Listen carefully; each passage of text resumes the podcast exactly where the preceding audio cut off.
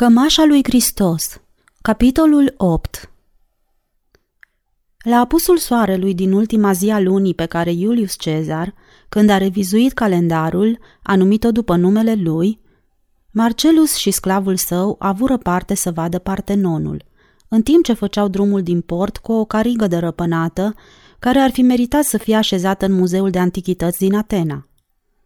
Demetrius se apropiase cu sentimente împărțite de patria sa. Dacă starea de spirit a lui Marcelus ar fi fost normală, legatul de odinioară al legiunii din Minoa și-ar fi manifestat nemulțumirea față de plictiseala cel chinuise în timpul acestui drum. El și Demetrius se îmbarcaseră pe corabia grecească Clitia, numai pentru motivul că doreau să părăsească Roma fără întârziere și Clitia trebuia să ridice ancora în aceeași zi.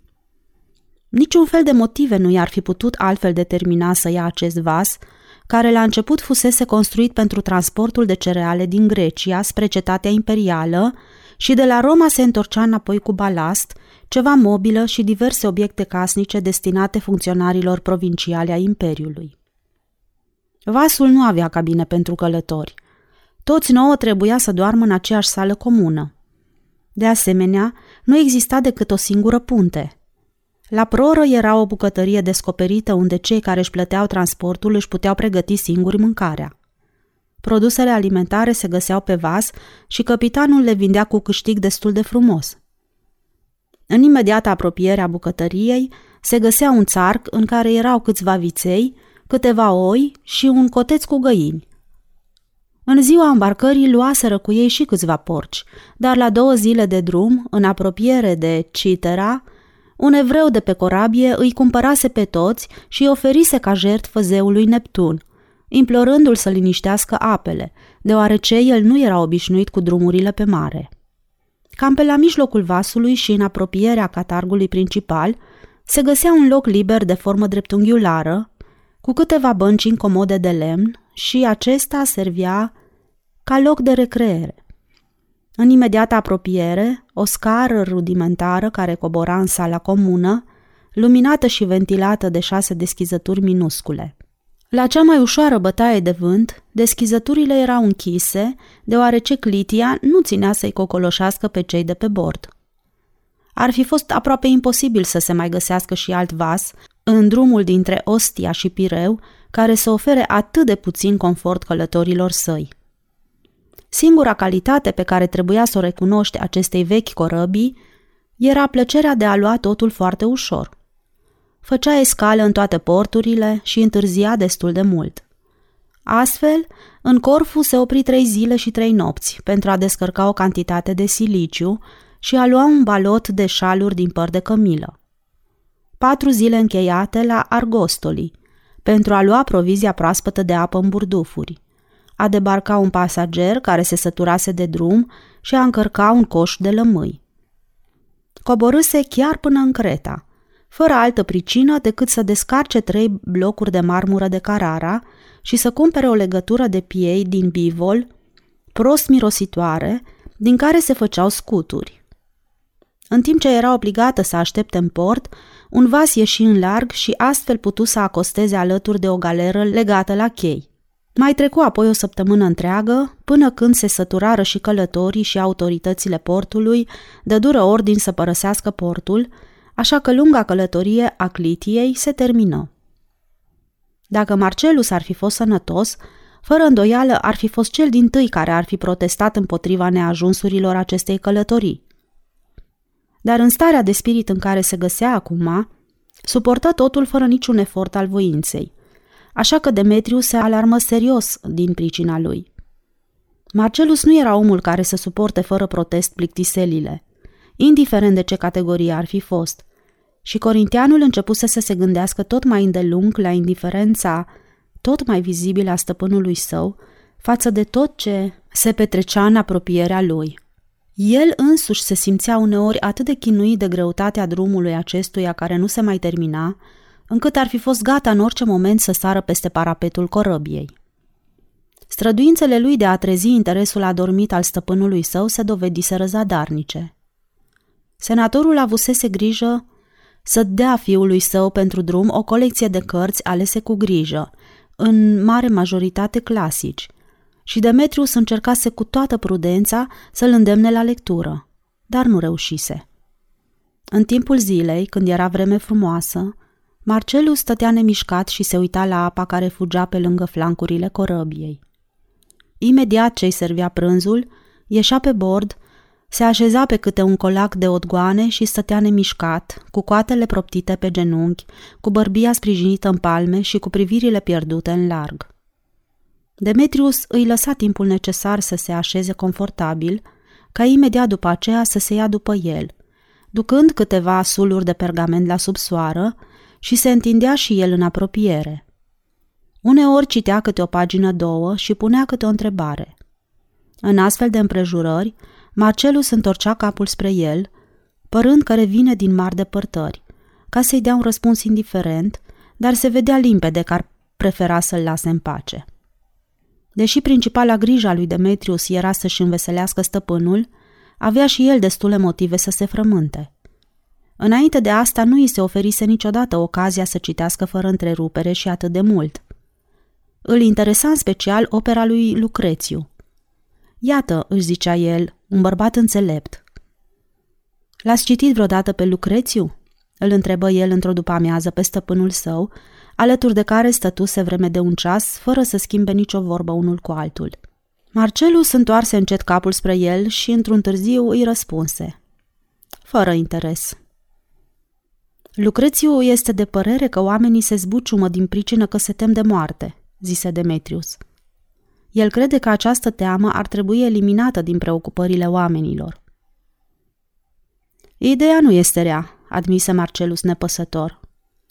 Apoi, după o lungă pauză, întrebă. Și cum înțelege să procedeze? Plecând de la premisa că nu există viață viitoare, îi explică Demetrius. Nu e rău, admise Marcelus, presupunând că premisa aceasta va rămâne acolo de unde ai plecat. Vrei să spui, stăpâne, că această premisă ar putea să fie pusă greșit? Marcelus zâmbi îngândurat, apoi, după o lungă tăcere, început din nou. Pentru unii oameni, Demetrius, teama aceasta este un fel de mângâiere, căci își zic că după aceea nu li se poate întâmpla nimic mai înspăimântător decât ceea ce li s-a întâmplat în existența lor prezentă. Probabil Lucrețiu nu are nicio dovadă în sprijinul afirmației că toți oamenii se tem de moarte. Unii dintre ei își caută moartea cu bună știință. Cât despre mine, eu nu cunosc această teamă. Moartea n-are decât să aducă tot ce poftește. Dar se pune întrebarea. Oare Lucrețiu a avut dreptul să afirme că oamenii se tem de moarte și ar fi îndrăznit să spună unui bărbat astfel de vorbe? Lui Demetrius îi păru rău că a început această conversație, dar nu dorea nici să o întrerupă așa dintr-o dată. În orice caz, nu într-o împrejurare ca aceasta.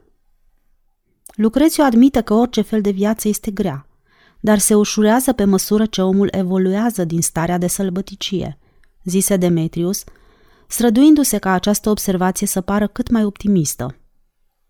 Marcelus râse sarcastic. Pe măsură ce oamenii evoluează din starea de sălbăticie, va să zică.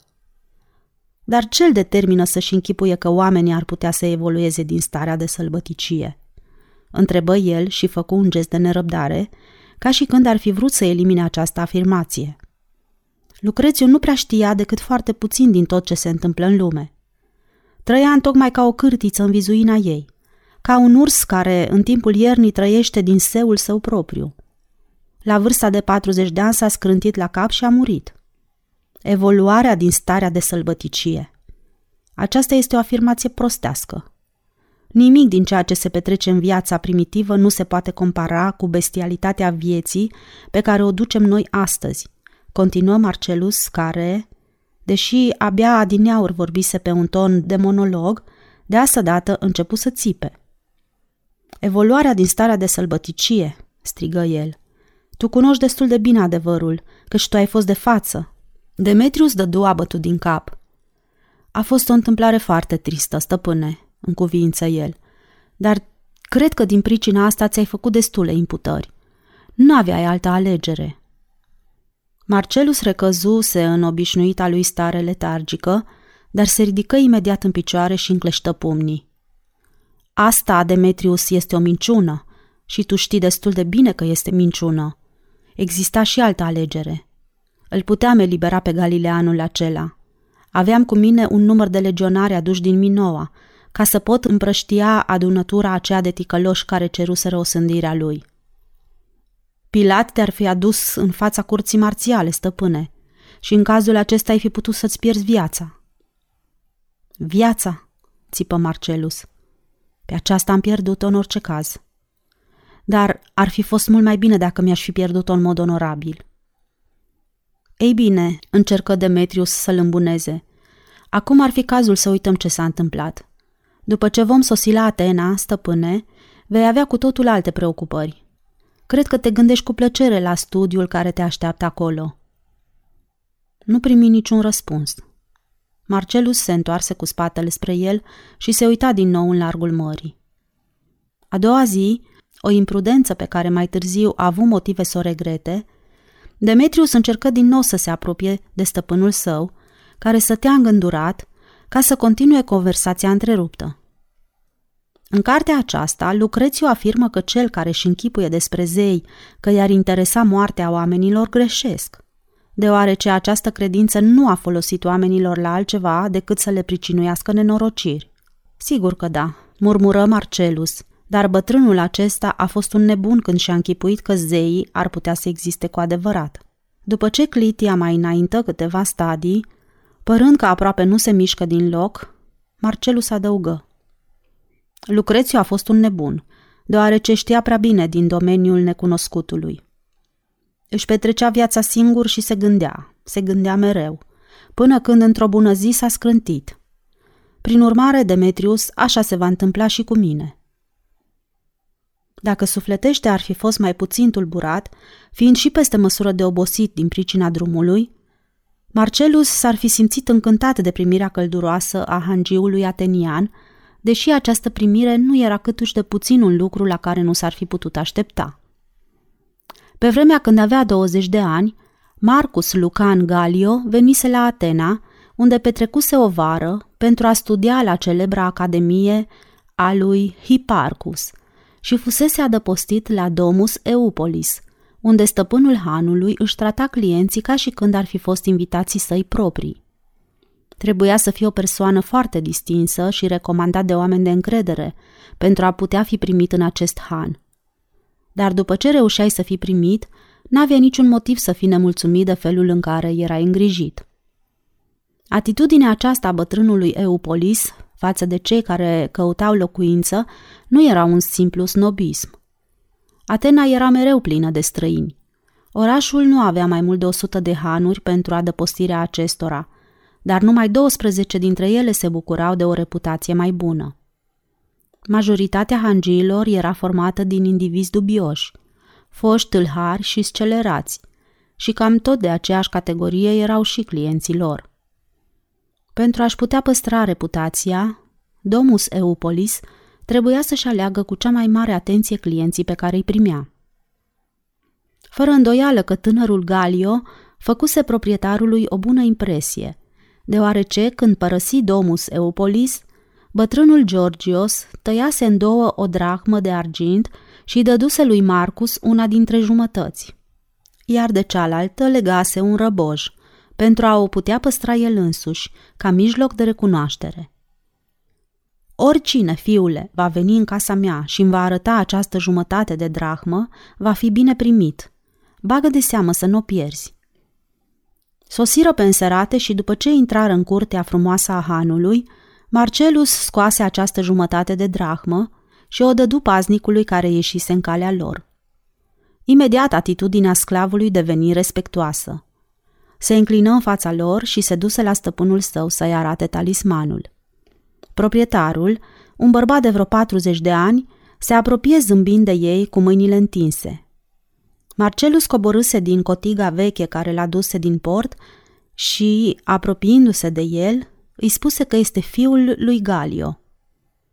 Și cum va trebui să vă spun când stăm de vorbă?" întrebă hangiul. Eu sunt tribun și numele meu este Marcelus. Tribune Marcelus, Amintirea tatălui dumitale se mai păstrează în hanul acesta. Sper că mai este încă în viață și sănătos.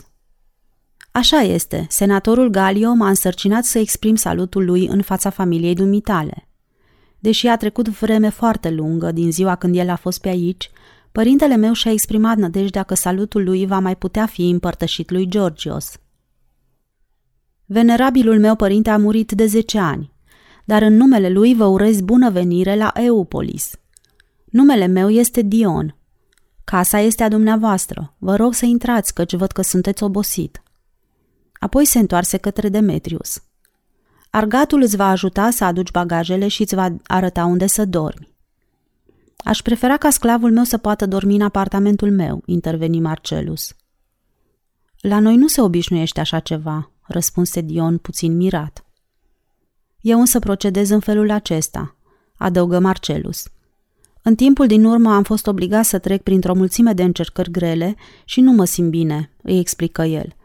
Nu vreau să rămân singur, așa că Demetrius va dormi în apropierea mea. După ce se gândi câteva clipe, Dion ridică din numeri cu părere de rău și se învoi, apoi îl pofti pe Marcelus să intre. De purtarea lui vei răspunde dumneata, zise Dion, pe când urcau treptele terasei. Dion, îi explică Marcelus oprindu-se în loc. Dacă acest corintian ar fi liber, ar fi o adevărată podoabă pentru un grup de oameni din cea mai aleasă societate. A fost crescut într-o casă de oameni aleși, are educație și, mai presus de orice, este un bărbat curajos. Prezența lui nu va fi un motiv ca celor din familia Eupolis să le pară rău că l-au primit în casa lor. Împărțirea desăvârșită a spațiului în care intrară de-a dreptul pe ușa din față păru foarte confortabilă și plăcută. Dacă vrei, așează-te pe un scaun, îl pofti Dion, care părea că s-a mai liniștit.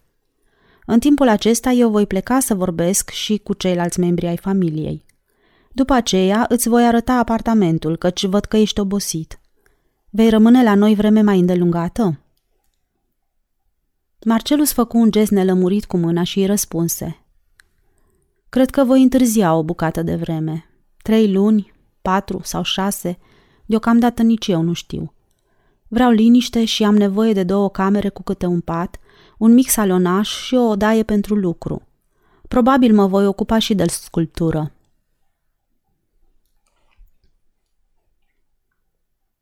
Dion răspunse că înțelege dorința lui și îi va putea oferi un apartament corespunzător. Vei avea vederea spre grădină, adăugă el îndreptându-se spre ieșire. Anul acesta avem câteva specii de trandafiri foarte frumoși. După plecarea lui Dion, Demetrius intră în cameră și se apropie de scaunul pe care era așezat Marcelus.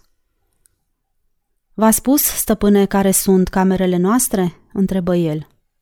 Ni le va arăta numai decât, răspunse Marcelus obosit. Rămâi aici până când se va întoarce. Nu mult după aceea, familia lui Dion apăru și el se ridică în picioare ca să o salute. Febe, simpatica soție a lui Dion, care aflase cine este noul sosit, fu cordială, iar Ino, sora văduva a lui Dion, păru că descoperă o asemănare între Marcelus și tânărul pe care odinioară îl admirase atât de mult. Pe vremea aceea, început Dion și pe buze îi tremură un zâmbet resemnat, am crezut că această admirație ar putea să ducă la ceva. Dar noi grecii nu ne putem simți bine în nicio altă parte de lume, îi explică Ino. Și Marcelus se întrebă dacă relațiile dintre părintele său și femeia aceasta au fost mai mult decât trecătoare.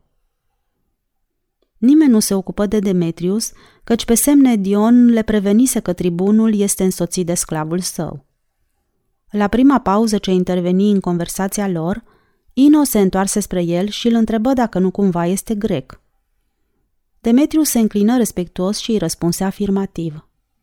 De unde?" întrebă Ino. Din Corint. Ai mai fost la Atena și înainte de asta? O singură dată. Îți place să citești? Uneori citesc și eu. Ino a început să râdă îngăduitoare. Întorcând privirea spre fratele ei, constată că el nu este de acord cu această conversație. De asemenea, Marcelus nu părea nici el mulțumit. Demetrius făcu un pas înapoi și rămase în poziție de drepți, exact ca o santinelă. O clipă împrejurul lor se simți oarecare tensiune, înainte de a începe din nou să vorbească. În timpul acesta, o fată înaltă și foarte frumoasă apăru în fața intrării. Probabil fusese plecată undeva, deoarece era înfășurată într-un șal cu ciucuri, atât de strâns împrejurul trupului, încât îi se putea distinge silueta grațioasă. Maica s-a întinse cu duioșie brațul spre ea când o văzu că se apropie. Este fica noastră, Teodosia, zise ea. Dragă, musafirul nostru este Marcelus, fiul lui Marcus Galio, despre care l-ai auzit pe tatăl tău vorbind de atâtea ori. Teodosia se uită la el și zâmbi, apoi privirile ei atente se întoarseră spre Demetrius și le examinară cu interes. El încruntă disfrâncene, dar faptul acesta o determină pe Teodosia să-l privească cu și mai mult interes. Probabil se întreba care este motivul că nimeni nu îl prezintă și nu vorbește cu el. Urmă un moment de tăcere grea. Marcelus n-ar fi vrut să-l jignească pe Demetrius. Presimțea că n-ar fi frumos să-i spună omul acesta este sclavul meu. Puțin după aceea își zise că ar fi fost mai bine să procedeze în felul acesta, în loc să se străduiască să pară prevenitor. Acesta este Demetrius, zise el. Teodosia făcu un pas spre el și îl privi în luminile ochilor. Apoi pe buze i-a apăru un zâmbet domolit care voia să-i spună că este de acord cu înfățișarea lui și își țuguie buzele.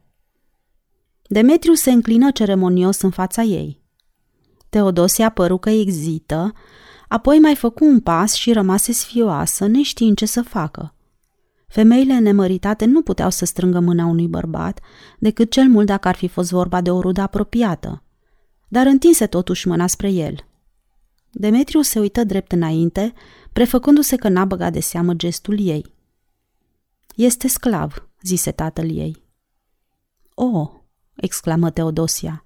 N-am știut. Apoi se uită din nou în ochii lui Demetrius. De asta dată se uită și el la ea, cu un fel de ezitare, murmură pe un ton care părea aproape confidențial. Păcat că trebuie să ne purtăm în felul acesta unul față de altul. Sper că nu, intenția mea n-a fost. Se opri când îl văzu pe Demetrius că dă din cap, ca și când ar fi vrut să-i dea de înțeles că ea nu are nicio vină. Să vă arăt acum apartamentul dumneavoastră, interveni Dion. Marcelus se înclină în fața femeilor și îl urmă pe stăpânul casei împreună cu Demetrius. Teodosia se uită puțin după ei când dispărură din vedere. Apoi oftă ușor și se întoarse spre mătușa ei, ca și când ar fi vrut să-și ceară iertare. Uită ce s-a întâmplat, murmură Ino cu bunăvoință. Tu nu puteai să știi dinainte că ai de-a face cu un sclav. În orice caz, nu era îmbrăcat ca un sclav și nici nu arăta ca un sclav. Prin casa noastră, noi nu admitem să circule astfel de oameni. Ar fi fost mult mai bine dacă scena aceasta nu s-ar fi întâmplat, interveni Febe nemulțumită. De aici înainte voi fi mai prudentă. Dacă se va întâmpla să profite de faptul că ți-a fost prezentat, îl vei pune la locul lui așa cum se cuvine – Crezi că vorbele ce i-au fost puse adineauri n-au fost destul de grele pentru a-l pune la locul lui? întrebă Teodosia. Este adevărat că vorbele au fost destul de grele, în cuvință Ino și zâmbi cu înțeles. Peste o săptămână, Demetrius, care se gândise cu toată încrederea la refacerea morală a stăpânului său, începu să-și piardă nădejdea. La sosirea lor în casa Eupolis, Marcelus fusese primit cu atâta căldură și el, la rândul său, le fusese atât de recunoscător pentru această primire, încât își zisese că au făcut un drum foarte lung spre rezolvarea acestei probleme. Aspectul locuinței lor era aproape de săvârșit. Camerele însorite aveau vederea spre grădina plină de flori. Peristilul pavat cu lespezi avea câteva scaune confortabile care păreau că te invită la odihnă și citit. Fără îndoială că nimeni dintre cei care se interesau de sculptură n-ar fi putut cere un confort mai desăvârșit decât cel pe care ți-l oferea această locuință. Dar pe Marcelus nu-l interesa nici propunerea lui Demetrius de a vizita dealul Acropolis sau colina lui Marte, sau multe colecții de artă și gliptoteci celebre.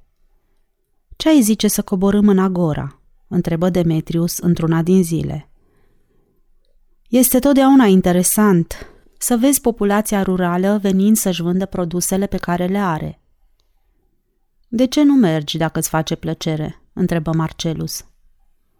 Pentru că nu poți să te las singur, stăpâne. Asta este adevărat. Nici mie nu-mi place să rămân singur. Nu se duse nici cel puțin să vadă templul lui Hercule, care era pe cealaltă parte a străzii, la distanță cât ar bate o săgeată de la locul unde se așeza el în grădină ca să-și examineze unghiile. Demetriu se aștepta din partea lui să-l vadă achitându-se într-un fel oarecare de atenția ce le acordase familia Eupolis. Dion venise în două rânduri la ei și rămăsese mirat văzând că musafirul său este atât de îngândurat și de tăcut. Într-o dimineață, Teodosia apăruse la capătul cel mai îndepărtat al grădinii, iar Marcelus, care o văzuse, plecase din peristil anume ca să o poată evita. Demetrius era conștient de motivul care îl determina pe stăpânul său să se ferească de familia Eupolis. Nu putea să prevadă niciodată momentul când va fi copleșit din nou de apariția aceea misterioasă, când începea să asude și se oprea în mijlocul unei fraze ca să le adreseze întrebarea neașteptată. Ai fost de față? Prin urmare, de ce să te mai miri că el a încercat să evite o conversație cu Teodosia? E adevărat că nu era absolut necesar să cultive relațiile cu familia stăpânului casei. Mâncarea le-o trimitea în apartamentul lor și sclavii aveau grijă să curețe camerele. Demetrius n-avea aproape nimic de lucru decât să stea și să aștepte urmărind în fiecare clipă și cât se poate de discret toate mișcările făcute de stăpânul său dar inactivitatea aceasta era chinuitoare și îl plictisea de moarte. În dimineața zilei a opta luă hotărârea să întreprindă ceva. Stăpâne, dacă nu sunteți dispus să începeți să modelați ceva, ați fi de acord să încerc eu să întrebuințez lutul? Sigur că da, murmură Marcelus. Îmi dau seama că e foarte greu să duci felul acesta de viață. Procură-ți în orice caz lutul de care ai nevoie. În aceeași după amiază, Demetrius așeză masa grea de modelat în mijlocul camerei și începu să înfiripe cu mișcări stângace o mică statuetă. Puțin după aceea, Marcelus se întoarse din peristil, unde stătuse copleșit de obișnuita lui apatie, și se așeză pe un scaun din colțul camerei ca să-l vadă ce face. Începu să râdă, nu vesel și nici de plăcere, dar în orice caz râse – Presimțind că pasiunea pentru modelarea lutului ar putea să aibă un efect favorabil asupra stăpânului său, Demetrius continuă foarte serios să modeleze un bust la care, dacă te uitai, îți venea să te tăvălești de râs. Dăm voie să-ți arăt cum va trebui să procedezi, zise Marcelus și se apropie de masă. Înainte de orice, lutul este prea vârtos, începu el cu o ușoară severitate în glas. Adu puțină apă, dacă, în general, vrei să te ocupi de modelat, atunci va fi mai bine să procedezi așa cum trebuie. De asta dată, își zise Demetrius, am reușit să rezolvăm problema noastră. Se simțea atât de mulțumit, încât numai cu mare greutate reuși ca această mulțumire să nu îi se oglindească și pe obraz, deoarece știa că Marcelus nu s-ar simți deloc mulțumit dacă i-ar spune ceva. Toată după amiaza lucrară împreună sau, mai bine zis, de lucrat, lucră Marcelus și Demetrius îl urmări cu privirea. În aceeași seară, Marcelus mâncă cu poftă și se culcă de vreme. Dimineața următoare, după ce prânziră, Demetrius se simți mulțumit, văzându-l pe stăpânul său că intră în atelier. Își zise că va fi mai bine să-l lase singur, căci în felul acesta va lucra mai cu plăcere, dacă nu va simți pe nimeni în apropierea lui – dar peste o jumătate de ceas, Marcelus ieși în peristil și se așeză pe un scaun. Era palid ca un mort și pe frunte îi se vedeau broboane de sudoare. Mâinile îi tremurau. Demetrius oftă înturerat și încercă să le vite. Apoi luă hotărârea ca în aceeași seară să recurgă la ultimul mijloc cel mai avea la îndemână, în cazul când toate celelalte încercări vor da greș. Probabil încercarea va fi riscantă, dar nu-i rămâne altă alegere. Starea de deprimare în care se găsea Marcelus ar fi putut deveni fatală, dar în orice caz de aici înainte nu va mai continua să rămână în felul acesta. Prin urmare, încercarea ce o va face merita orice risc. După ce stăpânul său plecă la culcare, Demetrius se duse la bucătărie și îl întrebă pe Glicon, șeful bucătar, de numele unui țesător priceput care ar vrea să-i dea să îi se repare o haină a stăpânului său. Glicon îi răspunse numai decât. Un țesător priceput? Firește! Cine ar putea să fie altul decât bătrânul Beniamin? Stă în apropiere de teatrul lui Dionisos. Imediat ce ajungi în vecinătatea teatrului, orice trecător îți va arăta prăvălia lui. Numele acesta de Beniamin pare să fie evreiesc, zise Demetrius. Chiar este, în cuvință Glicon. Și bătrânul e un om foarte cum se cade. Se spune despre el că este cărturar. Iată un evreu care nu ține să se îmbogățească, adăugă bucătarul râzând. Am auzit multe despre acest Beniamin, că dacă nu-i place omul care intră în prăvălie, nici nu stă de vorbă cu el. Probabil nu va fi dispus să stea de vorbă cu un sclav, zise Demetrius. Toată ziua următoare, până la amiază, Marcelus stătu îngrămădit în scaunul din fața intrării și se uita indiferent la tufele grădinii. În atelierul din apropiere, Demetrius frământa lutul umed și stătea la pândă ca să prindă orice mișcare ce s-ar fi auzit din micul peristil. În două rânduri ieșise afară ca să-i pună stăpânului său unele întrebări referitoare la încercarea lui de a modela, în nădejdea că va trezi curiozitatea acestuia, dar încercările lui rămăseseră fără rezultat. Situația de acum mi se părea atât de gravă încât își zise că a sosit tocmai timpul să facă încercarea la care se gândea. Își simți inima bătând speriată în momentul când ieși din atelier pentru a se întoarce în camera sa. Mâinile începură să-i tremure când răscoli în desaga de pânză de catarg, în care păstra cămașa prețioasă a Galileanului.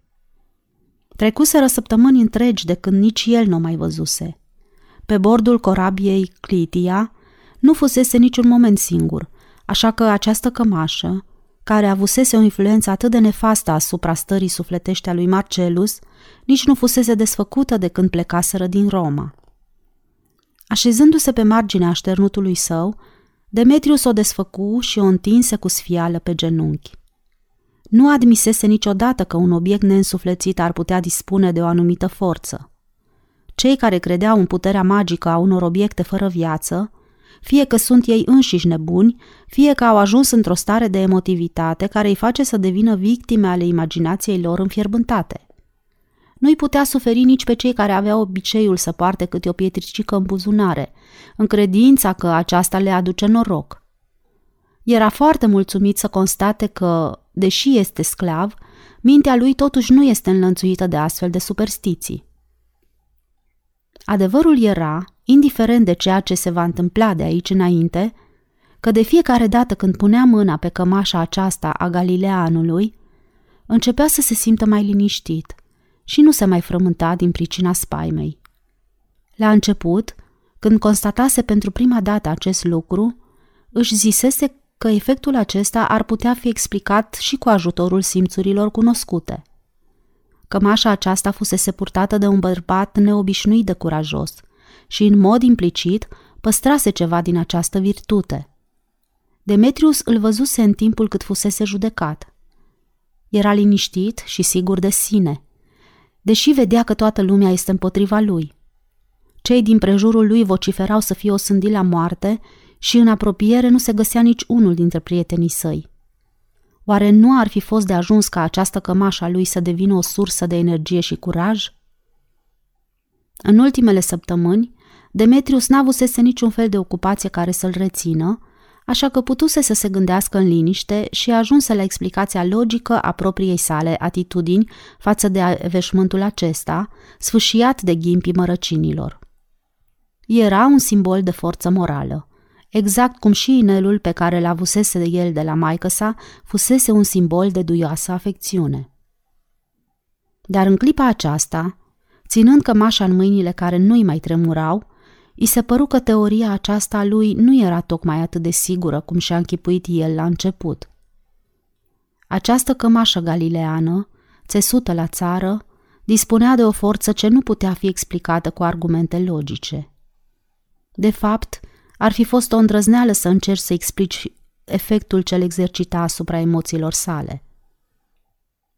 Așezând-o pe braț, Demetriu se apropie cu toată încrederea de ușa deschisă. Marcelus întoarse încet capul și se uită la el cu o expresie de calmă întrebare. Apoi ochii se căscară înspăimântați și obrazul său deveni un fel de masca spaimei și mirării. Înghiți de câteva ori în mod convulsiv. Trupul îi se frânse peste brațul scaunului și îi se contractă, văzând motivul pentru care el se găsea în starea de acum. Am aflat adresa unui țesător priceput, stăpâne, început Demetrius cu glasul liniștit. Dacă nu vei avea nimic împotrivă, aș vrea să-i duc această cămașă, ca să o repare. Ți-am spus, începu Marcelus, care se străduia din toate puterile ca să poată vorbi. Ți-am poruncit să distrugi obiectul acesta. Glasul îi deveni țipător. Ia-o de aici, arde-o și cenușa să o îngropi. Apoi, ridicându-se în picioare, se retrase până în colțul cel mai îndepărtat al peristilului, legănându-se pe picioare, întocmai ca un invalid, apoi, înconjurând cu brațul o coloană, adăugă. Nu mi-aș fi închipuit că ești în stare să faci așa ceva, Demetrius, când cunoșteai foarte bine pricina deznădejdii mele. Iar acum apari în fața mea cu acest obiect care mă obsedează, ca să-mi aduci aminte de tot ce s-a întâmplat. Cred că ai mers prea departe cu neascultarea și indiferența ta. Eu te-am tratat întotdeauna ca pe un prieten, tocmai pe tine, care ești sclavul meu. Dar acum am terminat cu tine, te voi vinde în piață. Cu tremurat de revoltă, Marcelus se lăsă pe banca de piatră din apropierea lui și adăugă. Pleacă, nu mai pot suporta. Gemu el cu glasul stins. Lasă-mă singur și pleacă. Demetriu se retrase cu pași înceți și intră din nou în casă, unde clătină din cap. Încercarea lui dăduse greș. Făcuse exact gestul pe care n-ar fi trebuit să-l facă. Încercarea pregătită încet și cu mare greutate pentru a-l vindeca pe Marcelus nu dăduse niciun rezultat. Din potrivă, acum se simțea mult mai rău, așa că aproape nu mai era nicio posibilitate să-și revină. Odată ce ajunse din nou în odăița lui, Demetrius se așeză ținând strâns în brațe cămașa și se întrebă ce va avea acum de făcut. I se părea straniu că supărarea lui Marcelus nu-l speriase deloc, ci rămăsese foarte liniștit. Iar amenințarea lui, că îl va duce în agora ca să-l vândă, nu era decât o simplă izbucnire datorită enervării, căci știa că Marcelus nu va face așa ceva. În același timp, i-ar fi fost imposibil să considere cuvintele stăpânului său drept o jignire, deoarece era conștient că, mai mult decât oricând, Marcelus are nevoie de el. Deocamdată însă era mai bine să nu facă nimic. Marcelus va avea nevoie de timp pentru a se putea reculege. În starea de acum, ar fi zadarnic să încerce să discute cu el. În același timp, ar fi zadarnic să-i ceară iertare – Va fi deci mult mai bine dacă pentru câteva vreme îl va lăsa în pace. Așeză cămașa păturită peste celelalte lucruri ce le avea în voluminoasa lui de sagă și, ieșind ușor pe ușa din față, apucă pe aleea care dădea în drum. Fiind preocupat de propriile sale gânduri, nu băgă de seamă că Teodosia este în foișorul grădinii, decât după ce ajunse prea aproape de ea pentru a se mai putea feri. Fata își îndreptă trupul și, lăsând cu sătura ce o avea în mână, îi făcu semn. Se simțea destul de abătut ca acest semn de prietenie să îi se pară binevenit, deși n-ar fi vrut să dea loc la nemulțumiri din partea părinților ei. Se vede destul de limpede că Teodosia aceasta este o fată încăpățânată și obișnuită să ignore obiceiurile consacrate ale celor din clasa ei socială. Se apropie cu sfială de foișor și se opri la o mică distanță pentru a asculta ce vrea să spună. N-ar fi vrut să intre amândoi în vreo încurcătură. În orice caz, Teodosia aceasta era foarte drăguță, îmbrăcată în peplumul ei alb și încinsă cu un brâu cu paftale de argint, peste frunte cu o panglică roșie care îi scotea în evidență culoarea obrazului, iar în picioare avea sandale brodate cu mărgele, care păreau atât de fragile, încât aproape îți venea să crezi că nu pot sluji scopului pentru care sunt făcute. Cum se face că pe stăpânul dumitale nu îl întâlnim niciodată?" întrebă ea și îi zâmbi prietenește. Nu cumva l-am jignit cu purtarea noastră? Nu este de acord cu procedeile noastre?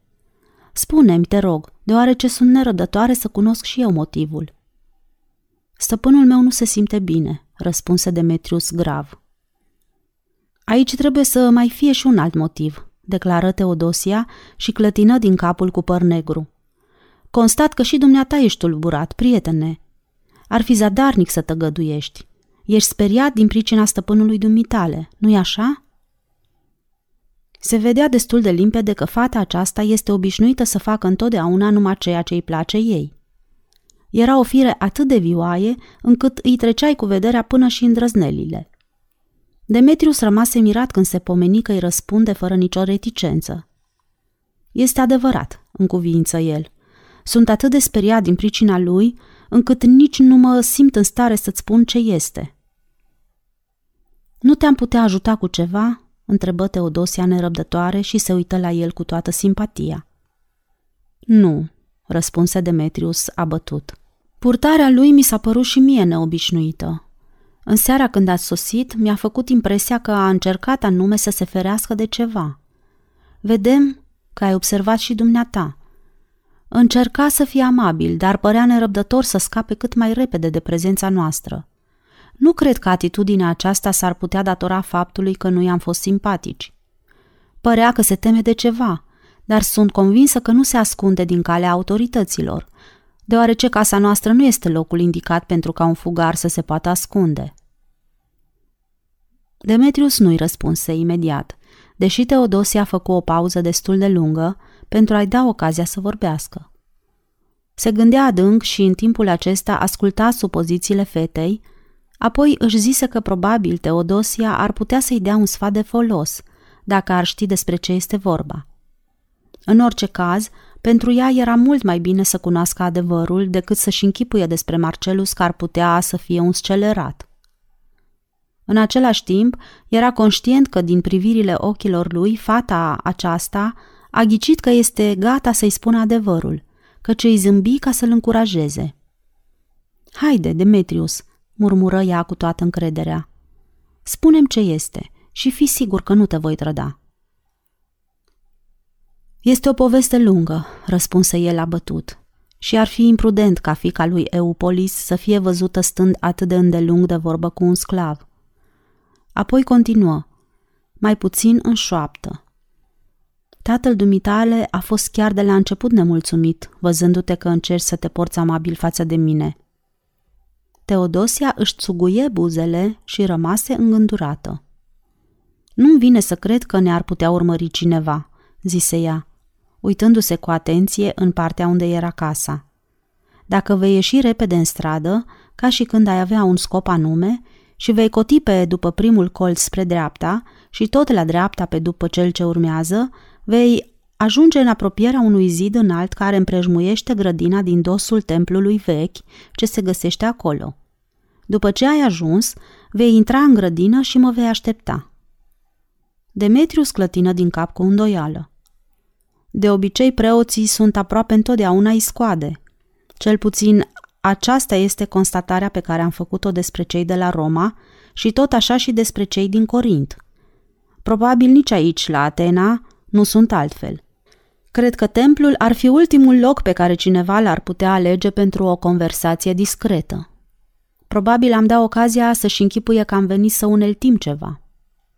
Teodosia se îmbujoră ușor la obraz și îi zâmbi șăgalnic. Nu ne vor bănui de nicio uneltire, îi făgădui ea. De asta voi avea eu grijă. În grădina aceea se vor așeza doi prieteni buni, care n-au intenția să pună o travă în mâncarea prefectului, ci vin ca să-și spună unul altuia vorbe plăcute. Inima lui Demetriu stresări, dar cu toate acestea se încruntă. Nu ești de părere?" întrebă el prevăzător că exagerezi încrezându-te atât de mult în cinstea unui sclav? Ba da, dar acum te rog pleacă repede și voi veni și eu pe urma dumitale, răspunse Teodosia. Impresionat de perspectiva acestei întâlniri la care totuși se gândea cu spaimă, Demetrius se supuse. Atitudinea gravă a Teodosiei îl făcea să bănuiască aproape cu certitudine că aici nu poate fi vorba de o simplă cochetărie și nici nu se putea îndoi de sinceritatea privirilor ei, când se uitase la el. În sfârșit, va avea ocazia să constate dacă în realitate pe ea o interesează Marcelus sau vrea să-și petreacă o după amiază, având și o mică aventură. În același timp se putea foarte bine ca ea să urmărească și una și alta. Apropiindu-se de zidul vechi al grădinii, își trase peste urechi bandajul cenușiu de pe frunte ca să nu se vadă că el nu are dreptul să stea de vorbă cu o femeie liberă. Înfățișarea lui părea destul de îndrăzneață, dar nu nepotrivită pentru o întâlnire de felul celei de acum. Intrând pe poarta deschisă, se îndreptă spre celălalt capăt al grădinii și se așeză pe o bancă de marmură din apropierea unui boschet. Un preot bine hrănit, îmbrăcat într-o rasă cafenie, se uită la el nepăsător și continuă să smulgă buruienile de pe marginea aleii. Nu trebuie să aștepte prea mult, deoarece o văzu că apare din interiorul templului, legănându-se în mers și umblând cu fruntea sus. Demetrius se ridică în picioare ca să o întâmpine. Acesta era un vechi obicei de care nu se putuse dezbăra așa dintr-o dată și atitudinea lui părea rigidă. Așează-te pe bancă, zise ea în șoaptă, și nu te uita la mine atât de grav. Auzind cuvintele ei, nu se sfii să zâmbească, deoarece ordinul acesta îi se păru plin de haz. Fata se așeză alături de el și întinse amândouă mâinile. Preotul își văzu de buruienile lui și le întoarse spatele, zâmbind cu înțeles. Apoi păru că ezită și, lăsând sapa din mână, tăie un trandafir frumos și se apropie de ei, privindu-i întrebător. Ochii lui mici și încrucișați îi cercetară cu atenție, ca la urmă să zâmbească aproape sinistru și să-i întindă Teodosiei trandafirul. Fata îi mulțumi și, ridicând trandafirul la obraz, inhală parfumul cu lăcomie. Preotul se retrase imediat, deși curiozitatea lui părea tot atât de nedomolită. Ia-mă de mijloc, murmură Teodosia fără să-și desprindă trandafirul de pe obraz. Și ține-mă strâns, ca și când ai proceda în serios. Demetriu se supuse, dar atât de delicat și totuși cu atâta pricepere, încât preotul se întoarse definitiv la burienile lui. Imediat după aceea plecă, cu sapa în mână, și dispăru sub intrarea chiliilor templului, lăsându-i singuri în grădină. Cu părere de rău, Demetrius își retrase brațul când simți că Teodosia își îndreaptă trupul și se uită la ea dintr-o parte. Nu cumva ticălosul acela ne urmărește și acum din dosul unei firide pe care noi nu o putem vedea? Nu-mi vine să cred, răspunse Teodosia cu îndoială și zâmbi ușor. Mai bine să ne păzim, zise Demetrius și o strânse mai aproape de el. Fata se sprijini pe brațul lui fără să protesteze. Ei, acum te rog să încep de la început și să-mi spui tot ce știi despre afacerea asta, zise ea nerăbdătoare. Tribunul se teme de ceva, sau de cineva. Ce este? Sau cine este? Lui Demetrius îi venea greu să înceapă. Căldura trupului fetei care stătea strânsă lângă el începuse să-l preocupe. Te-ai purtat foarte amabilă față de mine, începu el cu glasul stins. Mi-ar fi făcut plăcere să am și eu un frate, mă gândesc la dumneata cum m-aș gândi la un frate adevărat, ca și când te-aș cunoaște de vreme foarte îndelungată. Făcu un efort și, după ce se reculese, Demetrius începu să-i spună ce s-a întâmplat, dar nu de la început, ci de la sfârșit. Marcelus se teme de o anumită cămașă, o cămașă cafenie, țesută în casă și pătată de sânge, purtată de un bărbat pe care l-a osândit la răstignire. Omul acesta a fost nevinovat și Marcelus știe. Fu o poveste lungă, așa cum o prevenise de la început, dar Demetrius îi spuse totul, începând de la Minoa și drumul spre Ierusalim. Din când în când, Teodosia îl întrerupea ca să-i pună câte o întrebare. Spune-mi, Demetrius, ce avea acest Isus de vi s-a părut atât de neobișnuit? Spuneai că ți s-a părut un bărbat singur și îndurerat, în timp ce grupul pelerinilor încerca să-l proclame rege al cui? Ce a făcut pentru a putea fi admirat de atâția oameni? Demetrius fu obligat să admită că nici el nu știe. E foarte greu să dai o explicație, îngână el. Părea mâhnit din pricina oamenilor acelora. S-ar putea, Teodosia, ca vorbele mele să nu fie întemeiate, dar oamenii aceia arătau ca niște copii rătăciți care plângând îi cereau ceva. Ceva ce el nu le putea da? Întrebă ea îngândurată. Întocmai, în cuvință Demetrius. Îi cereau ceva ce el nu le putea da, deoarece ei erau prea mici și prea nepricepuți pentru a putea înțelege ceea ce le lipsește. Probabil afirmația pe care o voi face acum ți se va părea nebunească. Îți făcea impresia că acest galilean a venit de undeva, dintr-o țară foarte îndepărtată, unde oamenii sunt de obicei sinceri și buni și niciodată nu se ceartă între ei.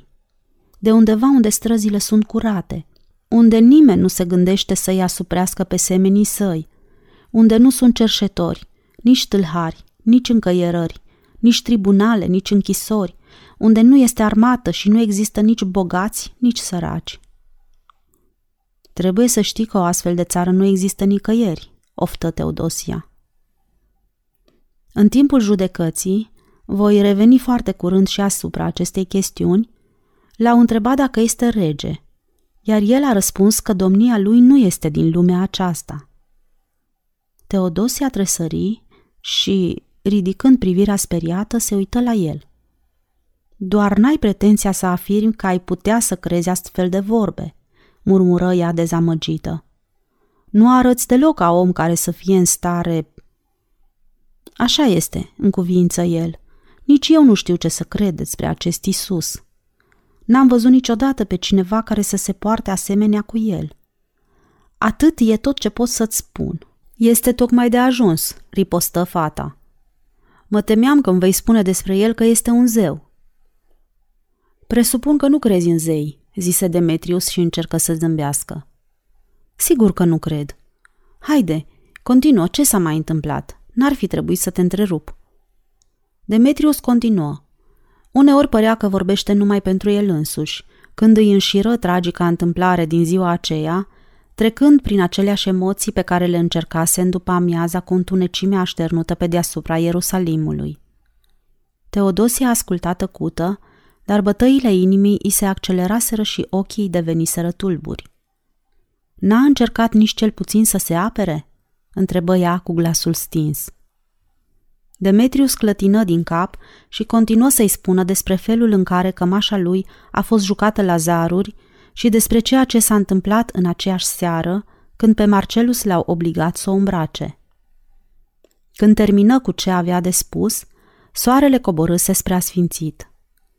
Teodosia se ridică încet în picioare și, luându-l de braț, se apropiară împreună de templu. Bietul Marcelus, oftă ea. Va trebui să găsim ceva care să-i facă o impresie puternică pentru a-l determina să nu se mai gândească la întâmplarea asta tragică. Am încercat tot ce mi-a trecut prin minte, declară Demetrius, dar de asta dată cred că și-a pierdut pentru totdeauna încrederea în mine. Despre cămașa aceea își închipuie că este vrăjită? Demetrius nu-i răspunse la această întrebare. Teodosia îl smuci de braț și îl obligă să se oprească, apoi se uită în ochii lui, încercând să ghicească la ce se gândește. Tu nu se poate să crezi așa ceva. Sau poate mă înșel? întrebă ea. Pentru bietul meu stăpân, Teodosia, cămașa aceasta e vrăjită. Este convins că așa trebuie să fie. Cel puțin așa pare, după urmările pe care le-a avut asupra lui. Dar tu ce crezi? Și ție ți se pare că este vrăjită? Demetrius se feri o clipă din calea ochilor ei. Răspunsul pe care ți-l voi da ar putea să ți se pară caragios. Pe vremea când eram copil și alergam prin curte, dacă se întâmpla să cad și să mă lovesc, intram în casă și mă repezeam în brațele mamei mele. Nu mă întreba niciodată unde m-am lovit și ce am făcut. Nici nu mă certa, spunându-mi să fiu cu, mai cu băgare de seamă. Mă ridica în brațe și mă strângea la piept până când încetam să mai plâng, așa că uitam de toate. Probabil genunchiul julit mă mai durea și după aceea, dar durerea mi se părea mai suportabilă. Sfârși el și plecând fruntea, văzu ochii blânzi ai Teodosiei ridicați spre el. Trebuie să știi că maica mea îmi ținea întotdeauna partea, indiferent de ceea ce aș fi făcut. Continuă, zise fata, căci eu te ascult. M-am gândit de multe ori ca să-i pot da o explicație. Sclavii se simt profund abătuți din pricina singurătății în care trăiesc. M-am gândit că pentru oamenii maturi ar trebui să existe un loc unde să se poată duce ca să se liniștească și unde să găsească aceeași îmbărbătare ca și copilul mic pe care maică sa ia în brațe, ocrotindu-l. Îți voi spune acum că pentru mine această cămașă nu este vrăjită, dar cred că te înțeleg, Demetrius. Peste câteva clipe se despărțiră, plecând așa cum sosiseră. Demetrius ieși pe poarta din zidul vechi. Ceea ce vorbise despre cămașă îi se păru straniu și lipsit de realitate imediat ce dădu colțul zidului. Se gândi și îi veni să zâmbească, la timpul lung pe care îl petrecuse ținând-o în brațe pe adorabila Teodosia, fără să se fi gândit niciun moment la frumusețea ei. Presimțea în același timp că ea nu este supărată din pricină că s-a purtat față de ea ca față de o soră. Povestea lui Isus, chiar așa cu intermitențe, cum o știa el însuși, avusese calitatea să-i facă să uite interesul firesc pe care l-ar fi simțit unul față de altul. Probabil povestea tragică a acelui galilean, chiar dacă nu era în stare să o înțelegi în întregime, avea marea calitate de a ridica valoarea unei prietenii la înălțimi nebănuite. Marcelus își dădea acum destul de limpede seama că a sosit momentul pentru o acțiune decisivă. Viața în aceste condiții umilitoare nu mai putea să continue. Nu fusese în întregime de acord cu părintele său care își închipuise că petrecând un timp la Atena, fără să aibă nicio preocupare și nici răspunderi sociale, va scăpa de indispoziția care îl chinuiește. Astăzi însă știa cu certitudine că va fi obligat să poarte toată viața această îngrozitoare povară. Evident, timpul va putea șterge din amintirea lui imaginea tulbure a tragicei întâmplări care îl obseda. Va încerca să se ocupe de studiile care îi vor face plăcere. Va încerca să lucreze ceva și să-și stăpânească gândurile care rătăceau mereu, scăpând din puterea voinței lui. Dar vedea că este zadarnic să încerce câtă vreme pe el nu-l interesa nimic. Din ziua când sosise la Atena, nu numai că tensiunea nervilor săi nu se domolise, ci din potrivă, se simțea tot mai rău cu fiecare zi ce trecea. Spaima de a se pomeni față în față cu oameni cu care va trebui să stea de vorbă se adâncise, așa că acum devenise un adevărat chin. Îi era teamă să iasă din casă și se ferea până și din calea grădinarilor. De asta dată își pierduse cu desăvârșire cumpătul. Fără să-și dea seama și fără să vrea, se făcuse de râs în fața credinciosului său sclav. Ar fi imposibil ca de aici înainte Demetrius să-l asculte și să-l respecte cu aceeași răbdare și respect ca până acum. Astăzi îl acuzase și îl amenințase în gura mare. Procedând în felul acesta, mâine poate ar fi în stare să comită cine știe ce fel de faptă nebunească. Va fi mult mai bine să termine odată cu situația aceasta, înainte de a pricinui altora o nouă nenorocire.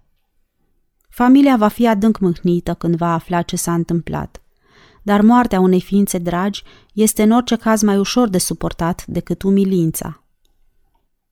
Stând așezat în peristil, cu obrazul proptit în palme, se gândi la toate ființele care i-au fost dragi. I se păru că o vede pe Lucia, așezată cu picioarele sub ea și citind. Făcu cu gândul o ultimă vizită în biblioteca distinsului său părinte. Era convins că tatăl său nu va fi nemulțumit din calea afară când va primi știrea despre moartea lui tragică. Probabil se va simți mai ușurat, văzând că această chestiune dureroasă este terminată în mod definitiv. Apoi intră în camera mamei sale și rămase mulțumit când constată că ea doarme liniștită. Se simți mulțumit și de faptul că această despărțire imaginară nu va trebui udată cu lacrimi. Își luă rămas bun de la Diana. Erau împreună în pergolă, ca în după amiaza aceea când el plecase spre Minoa. O strânse în brațe, dar cu o oarecare sfială, deoarece presimțea că acum nu se va mai întoarce. Prin urmare, n-ar fi corect din partea lui să-i făgăduiască ceva. Totuși acum o ținea în brațe și o săruta. Demetrius îl amăgise în privința pumnalului pe care îl cumpărase în insula Corfu.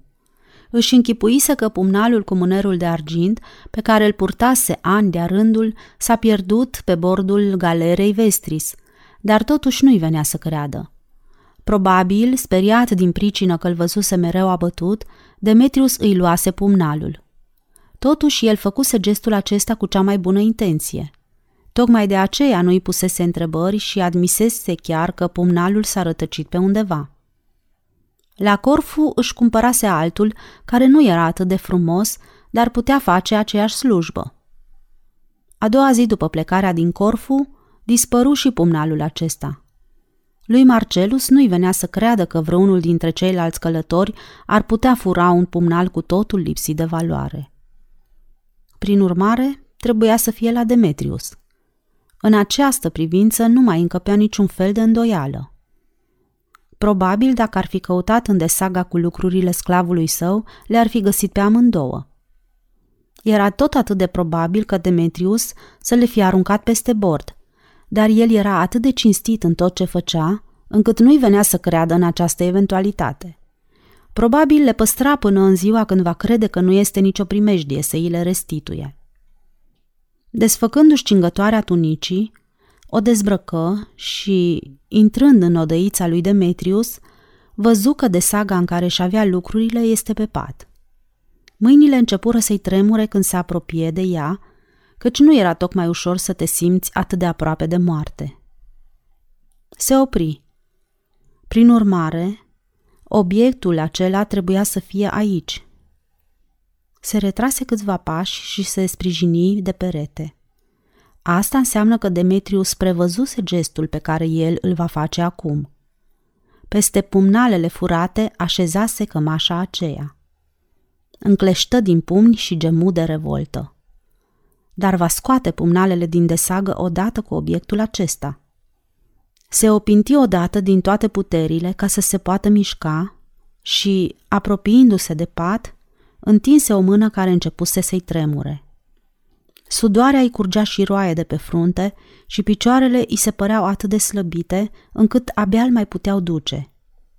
Apoi, cu o mișcare violentă, repezi mâna în jos ca și când ar fi încercat să prindă o ființă vie. O vreme care îi se păru foarte lungă, rămase nemișcat, cu mâna încleștată pe veșmântul de care se temuse și pe care nu-l putea suferi. Apoi se așeză pe marginea patului și trase încet cămașa spre el.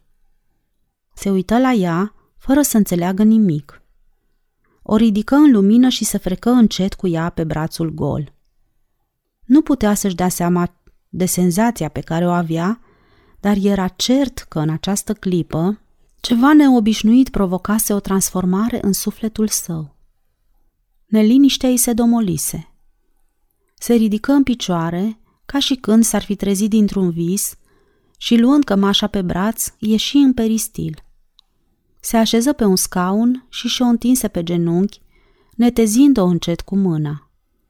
Simți o ciudată mulțumire, o neînțeleasă senzație de ușurare, o liberare de tot ce-l preocupase până acum.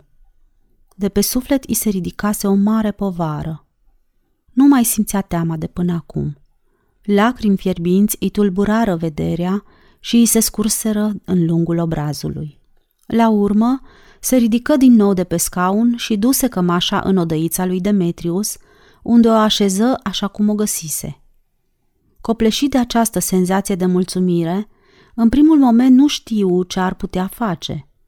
Intră în atelier și când văzu statueta caragioasă a lui Demetrius, începu să râdă. Casa îi se părea că nu-l mai poate cuprinde, așa că își puse toga și ieși în grădină. Tot în grădină îl găsi și sclavul său când se întoarse acasă.